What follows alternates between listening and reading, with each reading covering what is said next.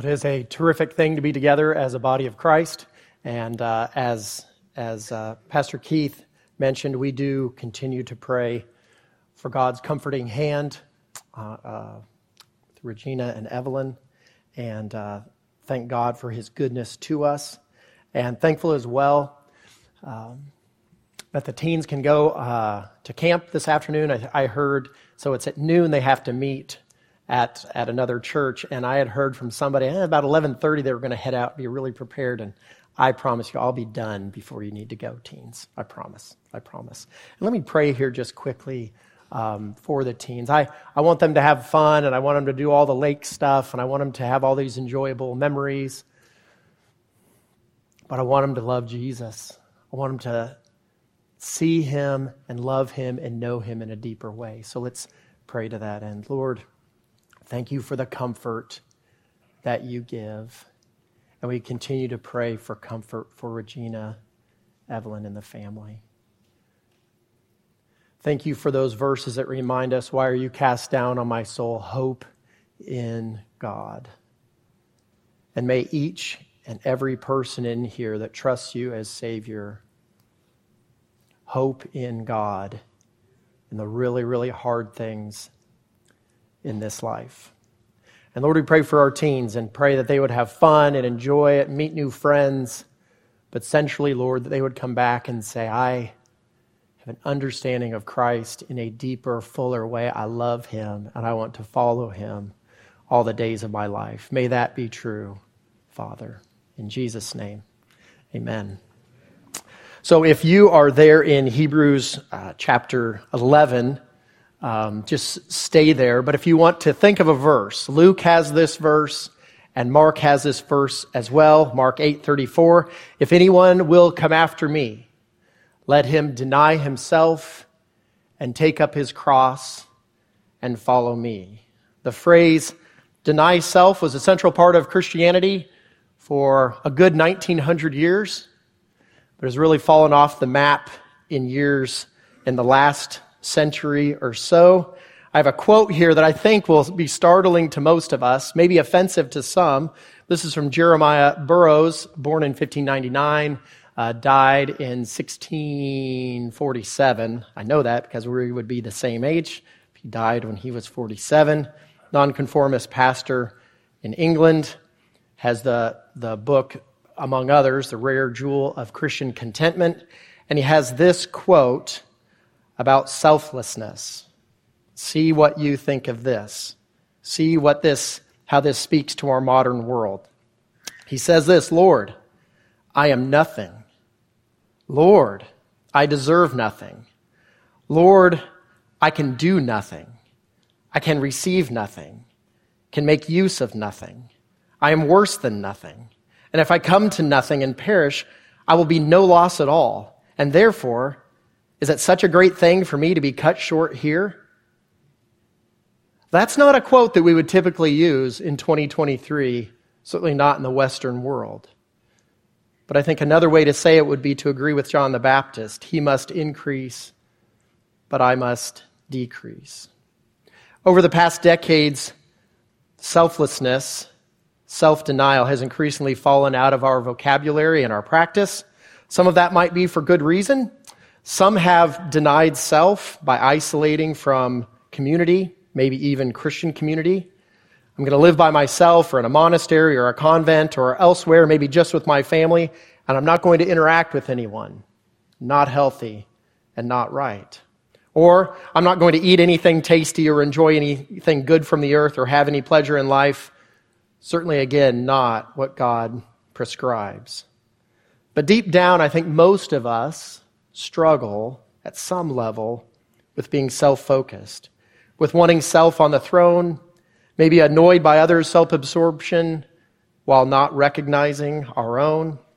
And culturally, even Christian culturally, denying self, really denying self, feels pretty foreign. And I will say, oh, you know, we've all been changing that diaper or replacing the roll, the toilet paper roll in the bathroom, or doing laundry, and we've thought to ourselves, you know who keeps this family going? This guy right here. We've all thought that at some level at different times, right? But how about we ratchet that up a notch? How about truly denying? Like this marriage is so hard, but I'm not giving up. Or this person treats me so poorly, but I refuse to do the same back to them. Or I would really like you fill in the blank. But is this really beneficial for the kingdom? Maybe this isn't something that I need to have in my life. It's something I might really, really want. But I'm going to weigh how much am I putting myself at the forefront when I purchase this? Is there a bigger picture bigger purpose to life than this. Or maybe we ramp it up a little bit. If I acknowledge God, if I follow God, I could lose everything, or I could be killed, which is really what Moses is facing in our sermon today. So, the question for every person in here what thought do I put into denying myself? We kind of have three big picture pillars holding up this question and holding up why it ought to be.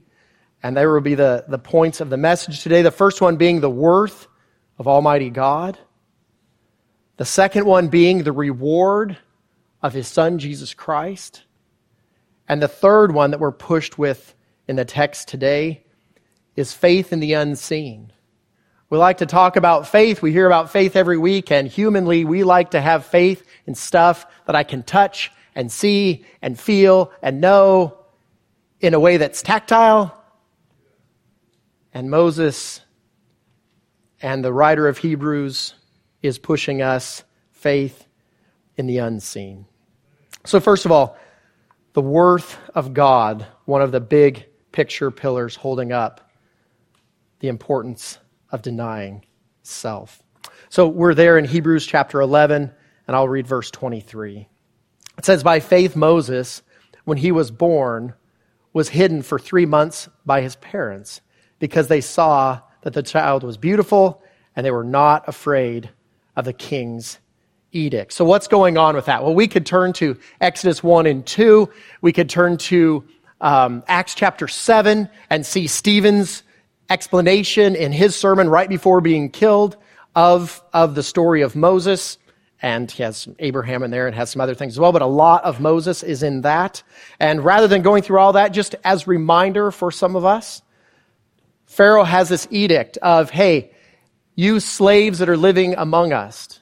And, the, and Egypt at the time was ruling and Israel was there. The Jewish people were there in Egypt. We're about 1500 years roughly before the time of Christ at that time about 500 years before the time of David. That kind of gives us an idea. And the Israelites have been growing and growing and growing and growing. And the Egyptians were getting nervous and saying, hey, we, these, these are going to get out of control. There's going to be too many of them. What should we do? We're going to make a rule kill all the boys and let the girls live. We know how the, the two midwives that are mentioned in Exodus chapter 1 were honorable and they followed God and they did not do what Pharaoh had commanded them to do. But the edict went out again hey, this is what's going to happen. All the boys, after they're born, are going to get thrown into the Nile, and you're going to have to do it yourself, Israel. And the girls can live. It's a story that was told. Then we know that Moses' mother and father didn't throw him into the Nile. They kept him for three months. Surely by that time, the cries are being heard by neighbors. Other people know what's going on. They're going to get caught. They put him in the Nile. They built him a, a little little boat, a miniature little boat to take out into the river. His sister Miriam is watching. They float that boat. It goes right by Pharaoh's daughter and her attendants. They say, What have we found here? We're going to name him Moses because we drew him out of the water. We want to keep him. What did he look like? We really don't know. Miriam pipes up, the little girl, the older sister, and says, Hey, need anybody to feed that new little baby you have there? Because my mom could. Pharaoh's daughter sends Moses back with uh, Miriam. Says he's raised and nursed and taken care of by the mother in their own house, it appears. How much care or influence Pharaoh's daughter had during that time, we don't know. At what age was he sent then back to live with Pharaoh's daughter? We don't know. But weaning often happened later then. Was he four years old, three years old, six years old? We really don't know. At some point, he's raised in Pharaoh's household as a political and family member of Pharaoh's household. And at a later date, maybe around the age of 40, he kills an Egyptian. And we could go more into the story there and probably talk about it a little bit more. He kills an Egyptian that's abusing some of his countrymen, Israel. And what did he know of his countrymen? I don't know. How much interaction did he have with his biological family for, for that other part of his life up to age 40? We really don't know. We know that the next day after killing this Egyptian and burying him in the sand, he goes back out there and two Israelites are fighting. He says, Hey, knock it off, you two. And one of them's the aggressor in this, and he stops him, and that guy mouths at him and says, What are you going to kill us too, like you killed the Egyptian? Moses is afraid, and he says, I'm going to get killed by Pharaoh. Probably a Pharaoh or two down the line from the the original one that he was when he was probably born. Who it was, we really do not know. There's speculation, but we do not know. And he takes off and he runs and he goes to Midian. And and um, Stephen, in his sermon in Acts chapter 7, gives a lot of the same information, really emphasizes the beauty and amazing skill set that Moses has.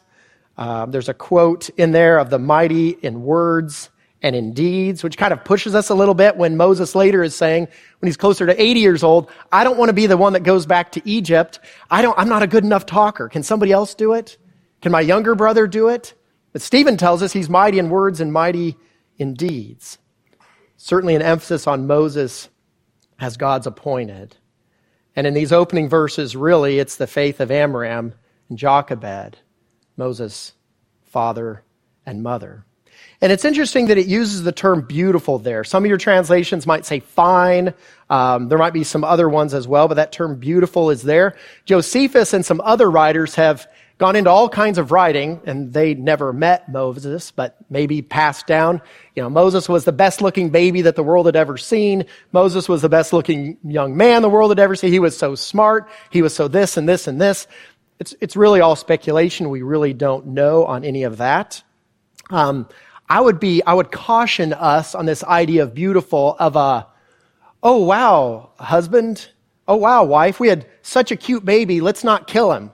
Let's keep him around because he's super cute. That's, that's really not the idea that God is giving us here.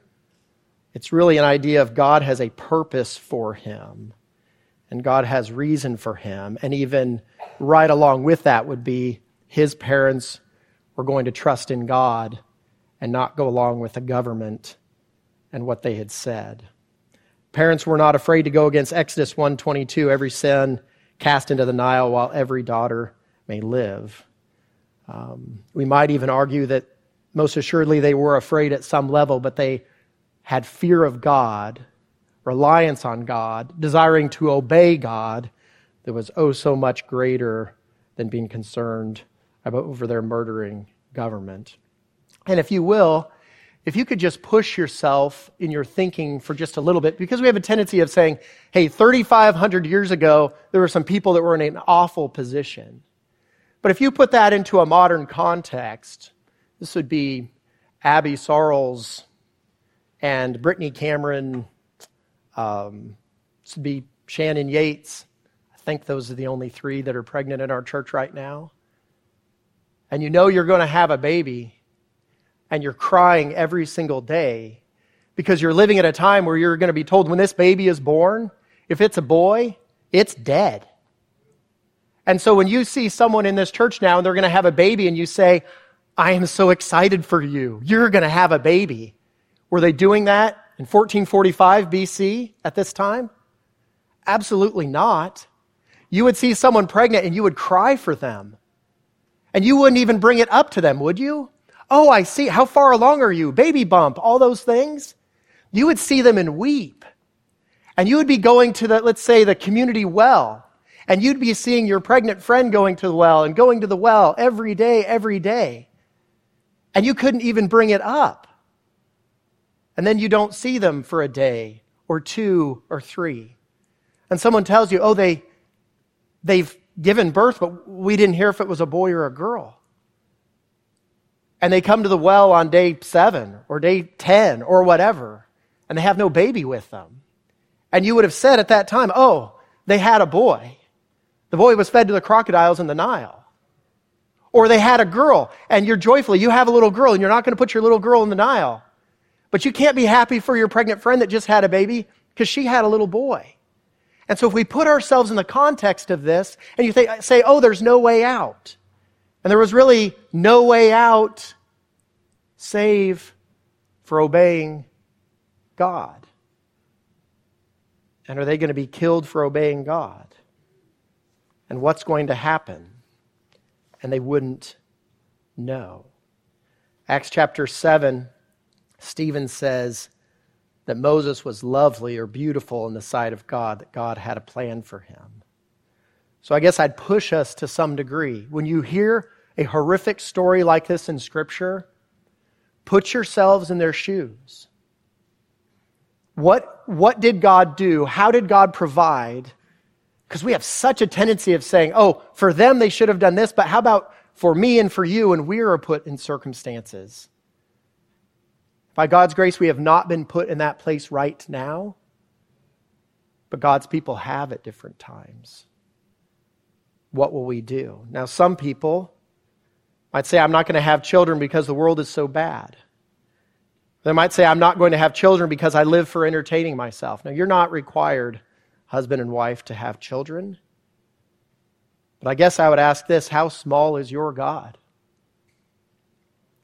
And does the culture raise your kids? Oh, it's too evil of a culture to have children. So the culture raises your kids? God's people throughout history have said the culture might be horrific, or it might, by common grace, be in times of joyously better. But God's given me the mandate to raise my kids through the Holy Spirit's enabling power. And will we continue to do that? Instead of fear, trusting God. And might God use your kids for big redeeming things in the culture? We could read all of Hebrews chapter 11, right? And see by faith Abraham, and by faith Gideon and Barak, and we could go on and on and on that God chose to use individuals at different times to do redeeming things in the culture. And might He not be planning that for your children as well? And even if they don't do any big things in the culture, how about being used for God's good purposes? Children are a gift from God, whether that's your biological children, adoptive foster care, helping out, grandparents, whatever it might be. Children are a gift from God.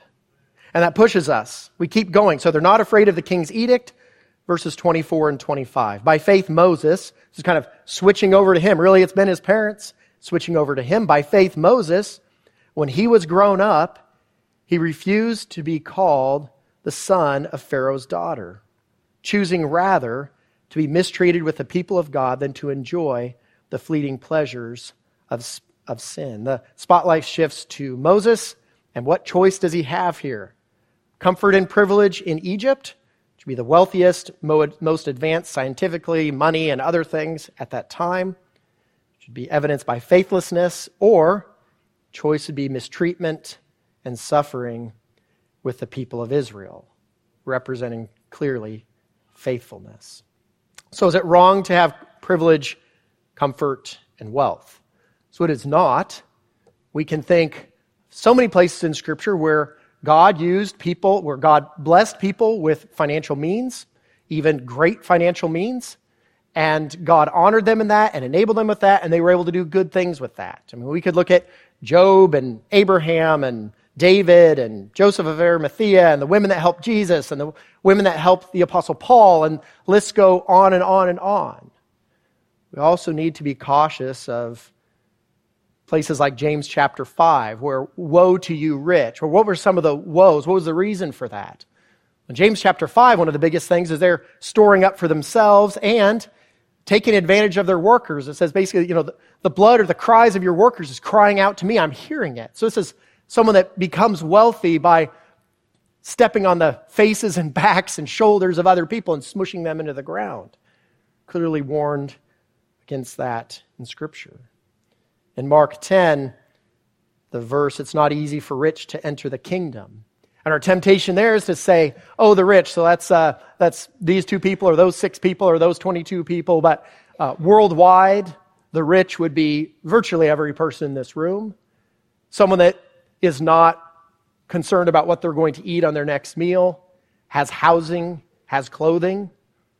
By definition, that would be the rich, which would be us. And you could not have both in that Egyptian culture. You could be in the United States today, you could be a Christian and be the president. Uh, you might not get voted in, but you could do that. Uh, in the Egyptian culture, there's no chance for that. Uh, culturally, completely different from that. In their religion, in what they did, in everything, you could not be a follower of God and be a leader of Egypt. Certainly not, in addition to that, what God had planned for his people. So we need to think more like modern Muslim cultures in, in much of the world, where we have heard from the pulpit here by someone speaking when they trusted Christ as Savior and were told by their dad, or they heard from their mom, that their dad had said, I'm going to kill you when I can find you. And that's when he started to run.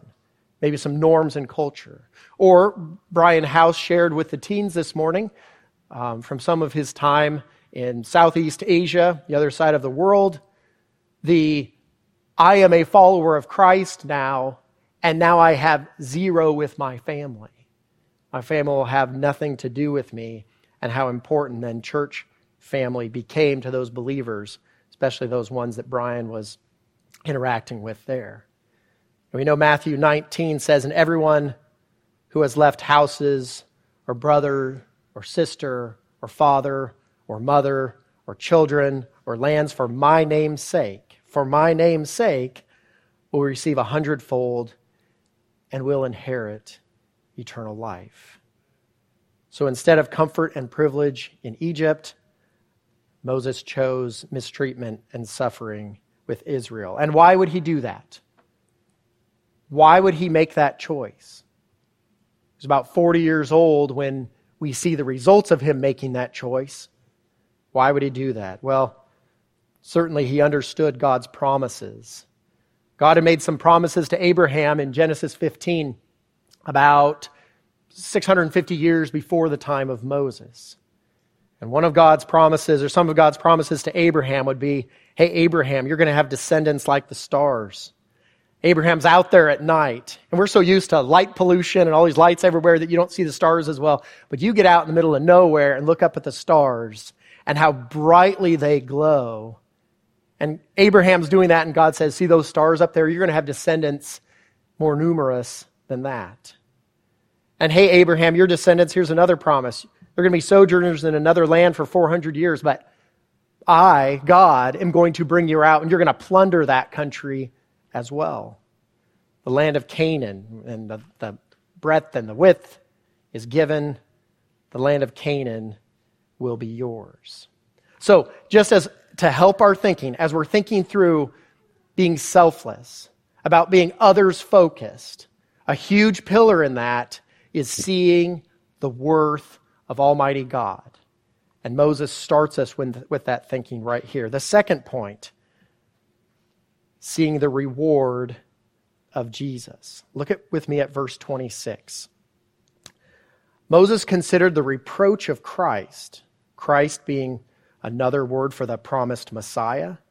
So Moses considered the reproach of Christ greater wealth than the treasures of Egypt, the richest country in the world at that time, for he was looking to the reward. What does the Messiah have to do with Moses' rejection of Egypt?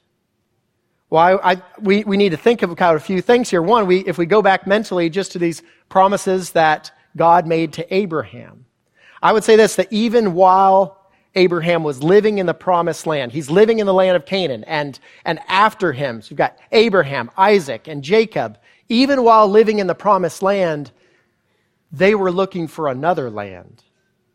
The Abrahamic covenant wasn't centrally about the here and now, there was some future to it. We're already there in Hebrews. So, Hebrews 11, um, look at verse 10. So, this is talking about Abraham, 650 years before the time of Moses. But there's this Abrahamic covenant and what does it say in verse 10? For Abraham was looking forward to the city that has foundations, whose designer and builder is God. So by faith, he had gone to the land of promise, but there's a little bit of a push here of that's not they hadn't gotten it all yet. There's some, there's some future to that. Uh, turn with me to verse 16 of Hebrews chapter 11. But as it is, so we've got even descendants of Abraham. People are living in the land of Canaan. They're receiving the promises. They're, bec- they're fruitful. There's more and more Israelites being born. And hey, these descendants, like the stars, look at what God is doing. Verse 16, but as it is, they desire a better country. That is, a heavenly one.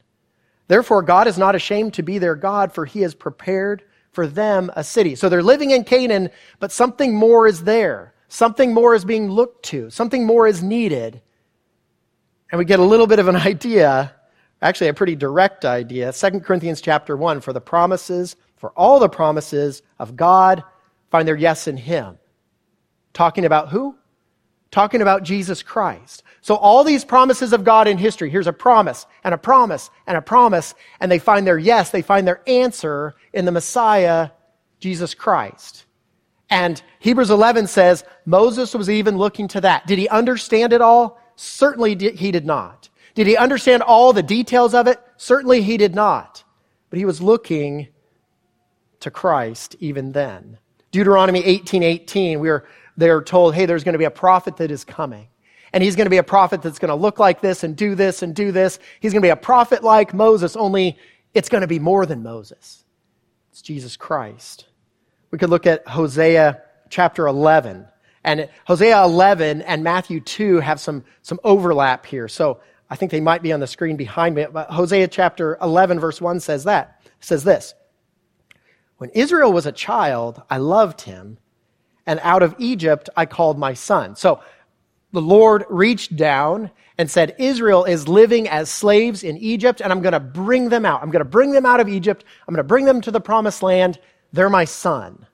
And then we go to Matthew chapter 2, and it's talking about this is to fulfill, fulfill um, what has been prophesied. And then it talks about, you know, Jesus' birth, Jesus' birth, Jesus' birth. And it says this out of Egypt, I called my son. What is, what is it saying right there? Just as the Lord had pulled Israel out of Egypt, we know that Jesus was born in Bethlehem. We know that the family fled to Egypt and he pulled them out. And we've got some overlap here. We've got this pre picture happening in the Old Testament, and we've got the fulfillment of it happening in Matthew chapter 2. Christ, Christ, Christ over and over again. And we know that this abuse that Moses endured prefigures the abuse that our Redeemer Jesus would receive as well. If you want to turn with me, I think this would be a, a helpful way to think through denial and Christ and how it fits with the text here today. So turn with me to Mark, or you can just listen along, but turn with me to Mark chapter 8 if you have your Bibles there.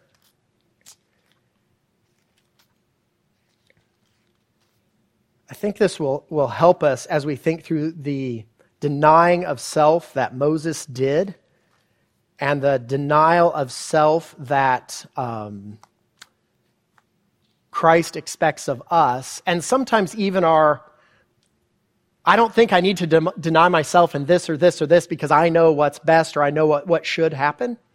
And I think uh, Mark chapter 8 pushes us with that a little bit. So there's just been a discussion in Mark chapter 8 Jesus says, Who do the people say that I am? And uh, the people told him, they responded, Hey, some people think you're John the Baptist, and others say Elijah, and others one of the prophets. And then we're there in verse 29. And Jesus asked him, But who do you say that I am? And Peter answered and answered well. Peter answered and said, You are the Christ. You're the promised Messiah that, that we've been looking for. You're the promised one that, that for, for generations and for centuries we've been looking for. You are the one. And Jesus charged them not to tell anyone about it. It was not yet time. So Peter has this terrific answer, but he has his own agenda and what this Messiah should look like. We go on to verse 31. And Jesus began to teach them that the Son of Man must, oh, have some really horrible things. The Son of Man must suffer many things. And he must be rejected by the elders and the chief priests, the, the central people within Judaism. And and be killed. And after three days, rise again. And it says, how did Jesus teach? He taught it plainly. He said this plainly. And what's Peter's response then? Earlier he said, You're the Messiah, you're the promised one. And Jesus said, Yes, I, you know, I am, and this is what it's going to look like. And Peter said, That's not what I'm thinking. That's not what I expect. That's not what I desire. This is what you say is not what it's going to be. What I say, this is what it ought to be. Peter pulls him aside and began to rebuke him. But turning and seeing his disciples, he rebuked Peter and said, Get behind me, Satan when what we think or our agenda or our idea of this is what Christianity should look like or this is what Jesus should do and this is how things ought to be get in the way of what Almighty God has planned in sending his son Christ, we're truly doing the work of Satan. Peter is saying, This is how I want it to be. And Jesus says, You know what self denial is? It's doing what I want, what I expect, and what I have truly come to do. He says, Peter, you're not setting your mind on the things of God, but on the things of man. And calling the crowd to him with his disciples, he starts to preach. And he says, If anyone would come after me, let him deny himself and take up his cross and follow me. For whoever would save his life would lose it, but whoever loses his life for my sake and for the gospel's sake will save it. For what does it profit a man to gain the whole world and forfeit his soul? For what can a man give in return for his soul? For whoever is ashamed of me and my words in this adulterous and sinful generation, of him will the Son of Man be ashamed when he comes in the glory of his Father with the angels. I have a, a quote or two here. This is this is from Jon Bloom, a Desiring God article that I appreciated. And I'll just read this quote to you. It says So Jesus was now preparing them for the cross, his first and foremost, then theirs, and the multimillennial mission to call out Israel from all peoples into his kingdom. Jesus was teaching them to intentionally move towards death. Physical death, yes. All present that day would die, many as martyrs. But all his followers would have to die to themselves, die to their desire for self glory, die to the desire for worldly respect and the fear of man, die to the desire for an easy life, die to the desire for earthly wealth and a thousand other deaths.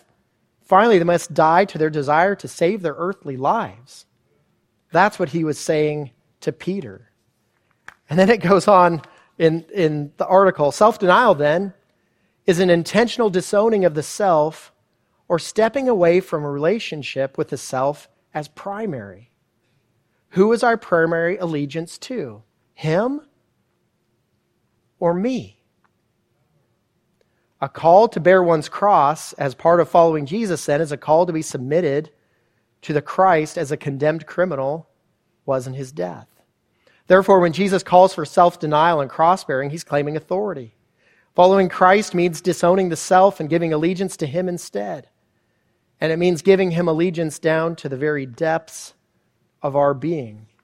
What does it mean to deny oneself and take up a cross daily? It's to live in light of the cross, saying, He went to death as a criminal, and I'm walking along with him. It's not, well, take up your cross. I got something hard in my life. I'm just bearing my cross of this, that, or whatever. Saying, I'm going to live under the shadow of what he has done as my example, as a representative. And he is the only one who can take my sin upon himself. I'm going to live with that cross foremost in my mind daily. Jerry Bridges, in his book Respectable Sins, a book that probably many, many, many of us have read and own, he has a chapter on selfishness. And I think some of the things in there would be worth rereading if you have some time this afternoon. But he pushes four things in, in, one of, in that one chapter. He says, Oh, we have such temptations, Christian is generally who he's writing to there in these areas. He says, in our interests. He says, as a grandfather, I want to tell people about my grandkids but it's a killer when somebody else is going to drone on and on about theirs. But we need to be respectful and listen and enjoy and try and think of the other person because we need to let each of you look not to our own interests, but also to the interests of others. So he says interest, he says time. So how many times have we as Christians, we might not say it, but we think it. My time is more val- valuable than your time, whether it's in discussing something with someone or helping someone. Time is one thing that everybody has the same of. And we have such a temptation to say, My time is so valuable, I don't think yours is. What can we give of our time? Our money, as a third thing, every dollar we receive is from Almighty God. And how are we best using it to the glory of God, for the good of the church, for the good of each other, for the life of the world? How about considering others? He gives a really good example in there of I just say what I think. People get offended sometimes, but that's their problem because I'm being me. I'm being true to myself. How many times have we done that with people? I just say what I think.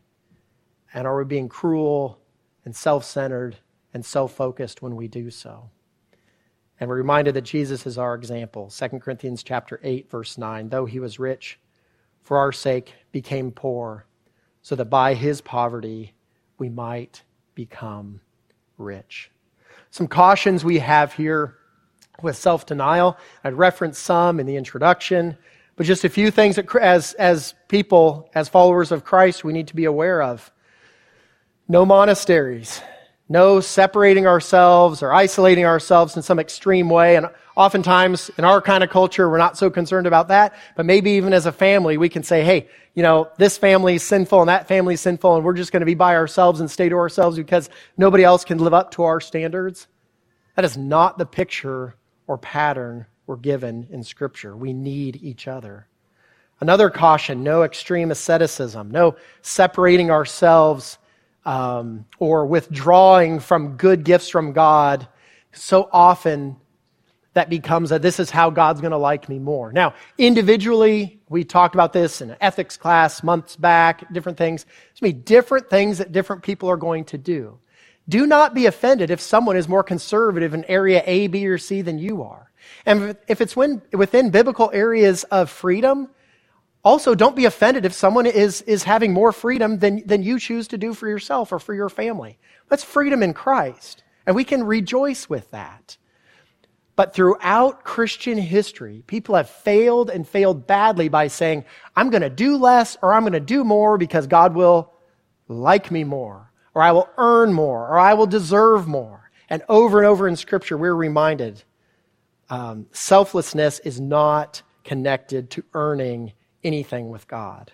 If you want to do some fun historical reading, some interesting historical reading, do some reading on that. Two more cautions careful parents, extreme self denial, and entitled kids. It happens.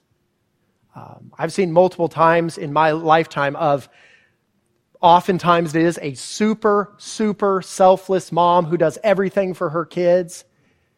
And her kids are really hard to be around as adults because they're used to someone doing something for them, for them all the time. So, you really self denial kind of parents, if you're out here, be careful with that.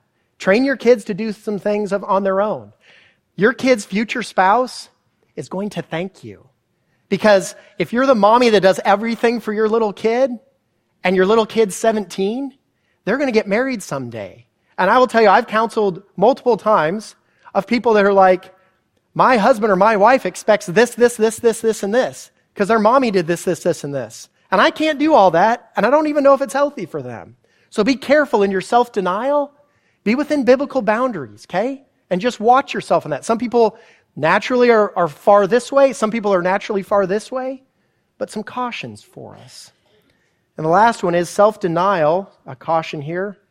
Self denial is not receiving, taking abuse, or degrading words from a spouse or other people.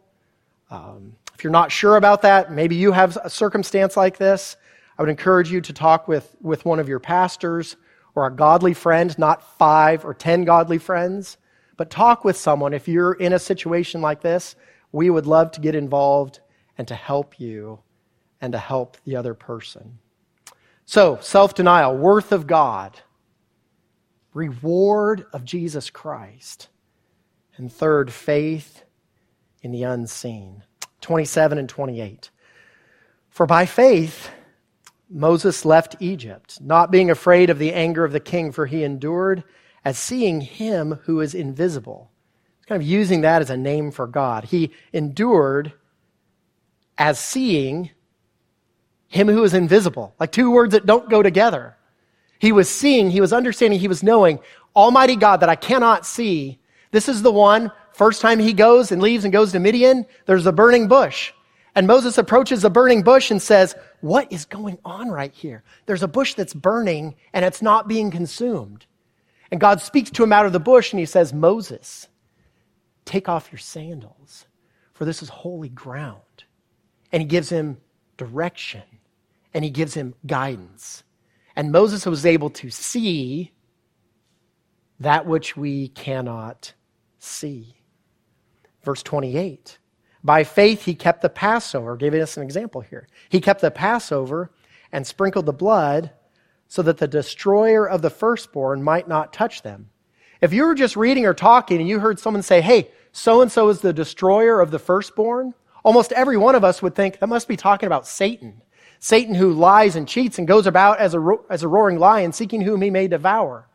Who is he who, the destroyer of the firstborn? Who is that? That is Almighty God.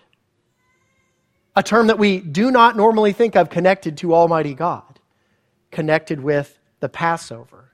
And we know that in the Passover, blood is putting on the doorpost here and putting on the doorpost here and putting on the lintel here. And if they did that in faith, the Israelites, before leaving Egypt, what does it say that God did? This destroyer of the firstborn, he passed over. But those that did not do that, did not obey, those that were in Egypt and didn't follow God at all, the firstborn died. And it says the firstborn of the people and the firstborn of the livestock. And there wasn't a house in Egypt where people weren't dead. And there was screaming and yelling and gnashing of teeth. And they gave money and flocks to Israel and said, Get out of here. We don't want to see you again. Moses, in faith, instructed both for himself and his own family and the people of Israel to follow God. And we know that Moses as well had feet of clay. He failed, he sinned. He was not allowed to go into the promised land. Here's the leader of Israel, and God did not permit him to go into the land because he didn't obey correctly. He speak to the rock, he smacks the rock. God doesn't let him into the land. We also know his failures of, we referenced earlier, I can't do this. I can't talk this well. I can't do this task when he's in Midian. He's married. He has his two sons. God says, I want you to go back and you're going to set my people free. You're going to let them go. He's about 80 years at the time. And Moses says, I, I can't do this. I'm not a good enough talker. I, I, I don't have the ability to go back there. Was he concerned about his own death? Was he concerned about his wife and sons? We, we don't know. But he says, I can't do this. I can't do this. And God says, I will do this, and I'm choosing to use you. And Moses says, I, I can't do this. Can we, can we, oh, here we've got Aaron, my younger brother. He can, he can do this. And just as a side note here, I want to remind us for many of us, we can really feel that. I can really feel the failure that Moses had of saying, I'm not good enough for this. The, the task that God has given is too much even talking with a, a believer yesterday, and they felt the same way. I think there's some health in saying, I can't do this. I don't have the skills. I don't have the ability. But here's where there's real health. I trust in the one that can do it. I trust in the one who's enabling me. I trust in the one who's good and will enable me to serve him and to follow him and to rely on Him like crazy. And I would encourage you, whatever the challenging circumstances that you have in your life as a follower of God, I hope you don't feel, I'm up to the task. I'm really good at this. Wow, what skills? I hope you don't have that. Because you know what we need? We need this brokenness. I can't do it, but my God can. Moses demonstrated some failure, some weakness, and we can feel it and come right alongside him. And the question whose anger do we fear more? The world's governing authorities or our Lord? You know, Pharaoh's daughter adopts him. Surely they would have known he is not Egyptian. In what ways did he fall short of family expectations or whatever? Again, who was a Pharaoh at the time of the Exodus? Who was a Pharaoh at the, at the, at the time of his first running off to Midian? We really don't know. Certainly it was at some level a relative, could have been an uncle, a stepbrother. We, we really don't know at all. But the I'm going to kill you is a terrifying thing that most of us have not had. Some of us probably have, but most of us have not. No, I have never heard from the government that I'm going to be killed and they're looking for me, but I can imagine that would be a terrifying thing. And who does Moses fear more, God or the government that's in charge at that time? Also, what did Moses know of God as a young man? I think that's kind of a, a, one that we, we don't know the answer for. What does that look like? Well, we know he certainly knew nothing from Pharaoh's household. Did he have continued contact with his family? Was it whatever his mom, older sister, father could teach while he was being nursed in his parents' house? Again, four years old, three years old, six years old? We really don't know. Let that be an encouragement to us. Many of you have taught and taught well your children. And many of you have adult children that are not following God at all today. And I want this to be an encouragement to us to be thankful for what God allowed in the teaching that you were able to do in the past, at whatever age that was. For most of you, it was beyond the age of six. I'm guessing it'd probably be the upper limit of what Moses might have been. But I know multiple people in my life who have told me before, I learned of Christ going to church with my grandma, or I learned of Christ from my parents and I've, I've, I've rebelled against that. And I'm coming to Christ now.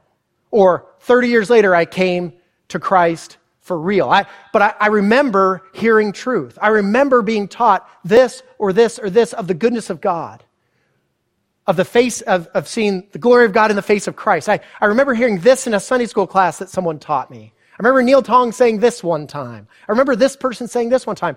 I know multiple people who have come to Christ as adults and heard truth as a kid. So do not give up. Do not give up. I would encourage you also, you know, don't be the, the nagging parent or grandparent. Don't pick at every little thing with your adult children. But also run from the other opposite of that where you're saying, oh, I, I don't want to bother them with Jesus, so I don't talk about it in front of them. If you talk about and live for Christ in your daily life, don't stop when you have relatives over at your house. Don't stop when you're with your coworkers. Don't stop with, when you're with your adult children. And may God give the increase. May God bring salvation. Not because of your ability and because you taught perfectly when your kid was six, but because of the goodness of Christ and the work of the Holy Spirit in their life. Trust God's good hand. Faith in the unseen. I want to see it. Faith in the unseen. And that God rewards selflessness. I have a, another Jeremiah Burroughs quote, if I can find it in here. Hmm. Oh, here it is, yeah. Um, here's another Jeremiah Burroughs quote. After that initial one in the introduction that resonated so, so well with us and challenged, right? Here's what Jeremiah Burroughs says about self denial and contentment. So it's a little bit of a long quote, and he's from 400 years ago, so just stick with me on this. It says, When a man is selfish, he cannot but have a great deal of trouble and vexation. For if I regard myself, my ends are so narrow that a hundred things will come and jostle me. You know, in the city, he's talking about London, what a great deal of stir there is in the narrow streets. Since Thames Street is so narrow, they jostle and wrangle and fight, bouncing off one another because the place is so narrow. But in the broad streets, they can go quietly. They can just walk along. Similarly, similarly Men who are selfish meet and so jostle with one another. One man is for self in one thing, and another man is for self in another thing, and so they make a great deal of stir. But those whose hearts are enlarged and can deny themselves have room to walk and never jostle with one another as others do. And then listen to this phrase the lesson of self denial is the first lesson that Jesus teaches men who are seeking contentment. So, struggling with contentment today, you're struggling with contentment today? He says the lesson of self denial is the first lesson that Jesus Christ teaches men who are seeking contentment. God gives that. Self focus brings discontent. And I think most of us can recognize that at times in our life. And then just a few kind of pictures here. Let's just look at two more verses, uh, three more verses, just quickly.